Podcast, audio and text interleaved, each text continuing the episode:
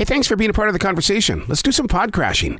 Episode number 294 is with Payne Lindsey from the podcast Talking to Death. I'm doing great. How you doing? Absolutely fantastic. I'm going to start it off with this question because I got to know: Are you still stalking Ewan McGregor? Uh, I think that I've discovered that he's stalking me, and right. now I'm I'm the one who's paranoid. Don't don't you hate it though when when you do that when you bump into somebody and you keep bumping into them and you're trying to figure out okay what life am I living? Is this just another universe like Marvel or what? Yeah, I'm like, is this like some glitch in the Matrix situation, or is it like some destiny, or am I just crazy? Like, what is happening? I got to ask you. I realize you started your podcast in 2016, but you are way too smooth to be a podcaster who's only like seven years old. Where, where did where did all this this this smoothness come from? Uh, well, thank you. I, I didn't know I was that smooth. Um, I, I, I think it honestly just came from me being uh, a fish out of water and, and doing this in the first place and just putting a lot of time, thought, and care into the presentation of this, assuming that someone's going to say, this guy shouldn't be doing this because that's how I felt, right? Um, I think I just made myself get better at it. Dude, I remember being with iHeart and I was telling them about about this thing called podcasting back in 2012, and they go, "I don't know what you're doing. Just just keep doing it. We'll figure it out." yeah. Well, they should send you a check for that. so, what was it like to sit down and break it down with Jeff Foxworthy? Because it really seems like he was trying to make a comparison between comedy and what he, he's he's got a, a final part of his joke, whereas podcasters we don't. Mm-hmm. Yeah, no, he he has some really good points about that. Um, it's funny because I've always found him him hilarious. As a kid, I grew up watching this guy, and so to be sitting down across from him talking on my show was surreal and super fun. But yeah, I, I think there is something about comedy and dark humor. I mean, even if I'm you know deep in some sort of missing persons investigation and I'm doing all this stuff and it's really heavy material, sometimes like you know behind the scenes, the only way to kind of really keep your mind clear and keep going and not lose it is a little bit of like gallows humor yeah. where you're kind of it's just it's so bad it's absurd in a way to almost in a way to like digest it yeah and so i think that there is some weird like line sometimes between humor and you know the worst things on earth. yeah, because I mean, you even stated it. If we can't relate with it, how are we supposed to even laugh about it? I mean, we we have to have that yeah. that, that dark side. Absolutely. Yeah, I think that you know that if you can do that, I think that you've taught yourself something in terms of like how to cope with life. Um, for me, that's how I like to do it. Yeah. If, if it's so bad, it's, it's it gets so bad, it's funny. It's just so bad, it's ridiculous. I, w- I would love to see your personal research on on when you put one of these these crime podcasts together in in the way that it's like, okay, why are they coming here? How long do I have their attention? And have I gone too far, or have I, have I not gone far enough? Mm, you mean like in the storytelling process? Yeah, because because I'll tell you what. One of the reasons why I created the podcast and iHeartRadio called Pod Crashing was because I was really going to go on there and I was going to become a critic. And I and I, I sat down to do the first show because it was against Will Ferrell, and I said I, I, don't have the balls to do this. I, I don't want I don't want to do this. And so I thought, okay, if if we if I can't critique them, then teach them. And I, I feel that when I listen to to your podcast because you get on there and you question the monologue. Is this too long? If you're not going to be here, I don't care. Go now, but hopefully you'll find me later later. I mean, I love the way that you're so open. Well, thank you. I mean, I honestly make all of my shows how I would want to listen to them. Yeah. As a person who doesn't really, who's like attention is hard to get, right?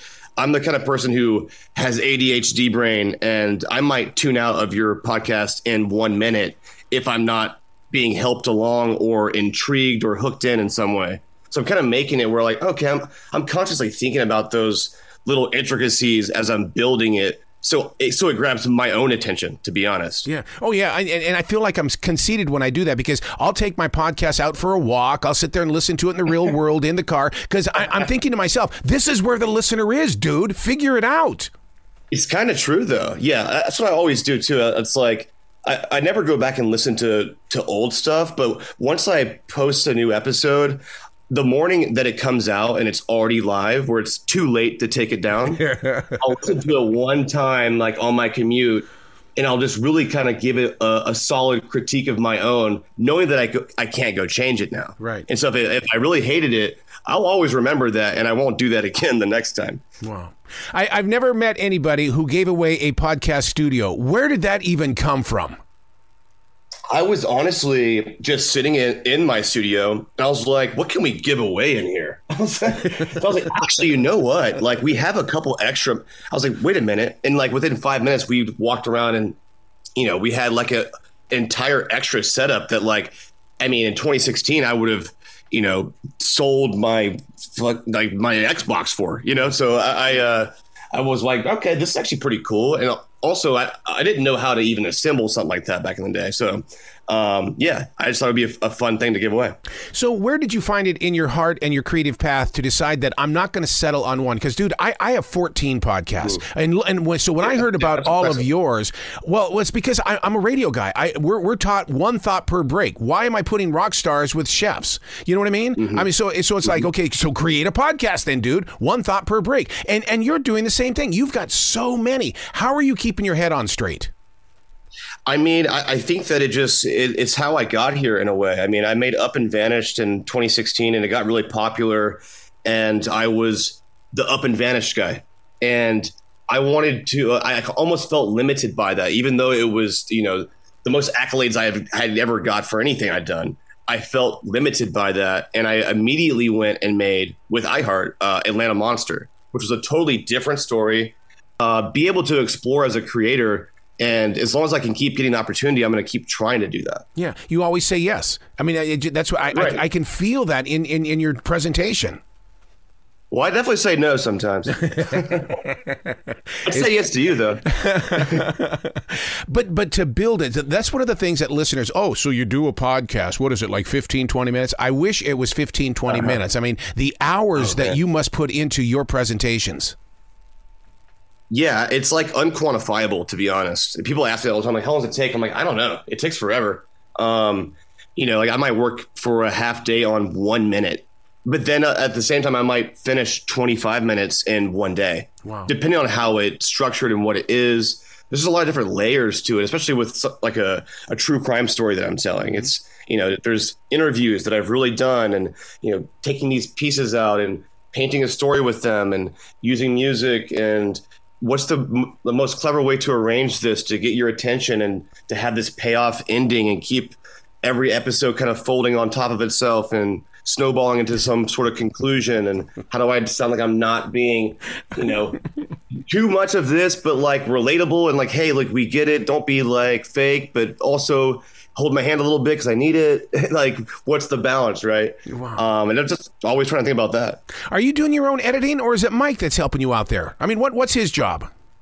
Mike is definitely probably my go-to editor. I, I, I still edit most of my podcasts, um, not entirely, but just a little bit of a hands-on thing, um, just to have a, my blueprint, like just my my touch on it. But um, I kind of like editing though. It's uh, to me, it's kind of how I've been able to get as deep as I've been able to get into the stories is by editing it and listening to this tape over and over again, kind of drilling it into my head where I, I feel like I have this genuine understanding of it that that I might not get from just listening to it, like the finished product one time. Yeah, yeah, So, I mean, do you ferment it? In other words, do you set it aside and come back as the editor? Because I, the the, the performer yeah. and the editor are not the same people, and and it's like I have to keep them separated. You have to, yeah, yeah. I mean, you have to be able to say, okay, that's it, come back. Um, you know, and then if you're in a groove, try to stay in there as long as you can to to get that thought out. But eventually, you're like, okay, you're beating a dead horse. Beating a dead horse. It's like you can't. You're you're gonna keep fit, like you know touching this thing, and you're gonna end up breaking it if you don't just come back to it later and see it from a different perspective. Do you left hand, right hand your tracks? Because I mean, like my questions are in the left uh, track right now. Yours, your answers are in the right track. Only because when I screw up, I, I, I have to go back in there and redo my question because I'm gonna screw up. Oh yeah, I mean, I, I, I if I'm in person, it's harder because you might hear me in the background a little right. bit. But if I'm doing a a phone call interview, right? I might uh, step over you in our conversation, but not in my edit. I'm not going to. right? I'm gonna sound real good. yeah. Let's let's talk about that title because they always teach us. Oh, you know, when when we go to our little podcasting schools and seminars, that talking to death. What what made you settle in on that title? I think because it's uh, it's a it's a phrase. It's like an idiom that people are loosely familiar with. People have said that before. Yeah. It has a, a touch of the true crime element that you might know me for, and it can get dark and weird, which is a lot of the stuff I create and do is that. And also, it's just quite simply like I'm going to talk you to death. Yeah. And really, that's kind of what it literally means to me. But I also kind of uh, do things that have to do with death, but it's kind of a it's more of a not serious approach to the stuff that I do, which is sometimes very serious. Yeah. One of the things that I noticed on my iHeart app, and it just might be the app, I don't have a picture of you up there. There's there's nothing that's promoting the show. It's just a blank box. Are you doing that on purpose? No, it sounds like an error. Yeah, yeah. There's something wrong because I mean that to me that's you know judging a book by its cover. I'm going well, damn him. What he he won up yeah, to me, no man. Cover. Yeah. yeah. no face. so were, were you shocked about Steve-O when he started talking about the crime crime stories and stuff? Because I mean I was. I had no freaking clue that he was so into it like he is. I really didn't, and you know that that was uh, I was pretty nervous for that one because I mean I grew up watching this guy and I just know him as the guy from Jackass, yeah. right? I mean, he's Steve-O. I mean, I grew up watching like the the MTV show and then the movies, and I'm like, okay, I'm talking to this guy, and he wants to talk to me about something serious. I'm like, can I do this? And you know, I was like, maybe he'll just be cool. And like, we sat down, and he was super cool, and he goes, okay, so I want to talk about the death penalty. He just went straight into it. I'm like, in the edit, we we moved it around because it got so serious so fast. I was like thinking in my head, I was like, man, and this whole idea of wanting Steve-O to give me a tattoo at the end of this, and I don't know how I'm going to get there because um, we're talking about something really serious right now. But we ended up having this really amazing conversation that went went all over the place, and I was just like uh, blown away by just how candid he was and the depth he had about serious subjects and it was a kind of a surreal experience talking to Steve-O from Jackass about you know the death penalty. Yeah. Yeah. I mean, in reality, that, that dude should have the perfect life. I mean, I mean, he, he came from a very, very big family. He traveled the world. I mean, many of us are out here going, God, I want to do something like that. But he, he right. but he wants all the attention. Yeah, I mean, he's always he's like the class clown of America almost, right? It's like he he really truly is that guy who thrives off of that, and he'll tell you that. And once you kind of understand that and you realize he's being serious about how he feels about seeking attention and uh, like the the work and time and you know respect he puts into his stunts, you get that oh wow, this is he's not just like lazily doing this he's not just sloppily putting this together. This is like a performance. It's like a lifetime performance yeah. in a way. Oh yeah, because I mean, I really was drawn into the story when he goes. He says, "Okay, well, I'm only as good as my last stunt. What am I going to do next?" And yeah. I, I, feel like as a podcaster, we have to do the same thing. What's next? Yeah. Yep. Yep. And then I was like, that one hit home. I was like, well, I know that feeling. And it's like, wow, it just turns out you're this is your craft, right? And like Elvis seemed like it was like, well, duh, yeah, like this is what he does, but you just don't look at Steve-O like that, right. right? You don't. You you kind of throw out that this is some sort of craft of his, but really it is. I, I can't do that stuff. Um, and he's got, and also he's done a really good job of not really hurting himself. I, I, he's kind of like a nimble gymnast in a way. I mean, I would have already broken my neck. Oh my God! And and you invite people to watch the video, which I think is fascinating that you've jumped on that. I'm, I'm a radio guy. I when I saw Casey Kasem on on the Hardy Boys back in the '70s, I thought I don't like him anymore. I don't like the way he looks. That's not the way I envisioned it. Right. But but you uh-huh. you you're doing the video thing. I mean, ah, where's the mystique in this, man? Man, I, I just uh, I to me, I, I I came from the filmmaker brain. Yeah. Right. I didn't like to me. I, I looked at like someone like you as the radio person that, that does what I can't do, right? Then I ended up making podcasts in my career. But because I'm capable of filming this, I also wanted to, because I've done so many deep dive investigations and talk to people in person, I wanted to get that in person vibe if I could create it. So I've really gone out of my way to do all these interviews in person, which has been difficult and like, like if, if we're here, let's just film it because I think that you know at the very least I want to show you a moment from this because mm-hmm. I think it might it, it mean more if we do it right. Mm-hmm. And so we're kind of trying to we're not trying to do it just for fun. We want it to be kind of a to live a little bit longer or, or be an extra layer of the experience if you want there to be. Speaking of that living longer, boy, my eyes were opened up when he said that when he goes he says when when when Steve was talking about, you know, oh, I'm going to do video and it's going to last long and and and then when he realized it does not last that long. Yeah. I mean, he, he seems like he uh, like mortality kind of or the idea of mortality really kind of kicked in and yeah. I mean, that kind of spooked me. I was like, wow, like Steve-O's saying this. When is that going to hit me? Or, or has it already? Is it hitting me now? Like, I don't know. I got to ask you the same question that I do all my murder mystery authors that I talk with. And that is, is uh-huh. that why aren't you putting yourself on the stand when you've got all that information in your hand about these people that should be in prison? I mean, or are you being, want- are you, are you being called to sit on that stand? You've got the information.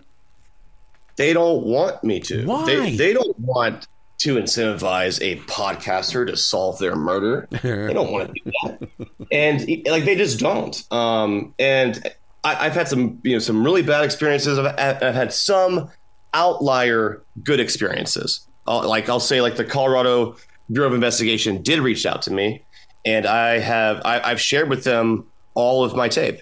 Um, and I said, hey, I'll give I'll give this to you either way, but my my one request is that I get to record all this. Mm-hmm. and he said, sure, that's fine.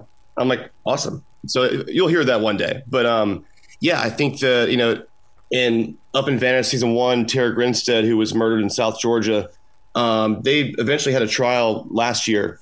And the the prosecution called me as a as a witness, but only just to try to keep me out of the courtroom. Oh man. Um, and they just it, it was kind of like some middle school playground immaturity level stuff, and they lost the case. Which it's, it's like you know all the information I put out there was for them to consider, and uh, I don't think they did. I think they just wanted to be right instead of trying to find what made sense.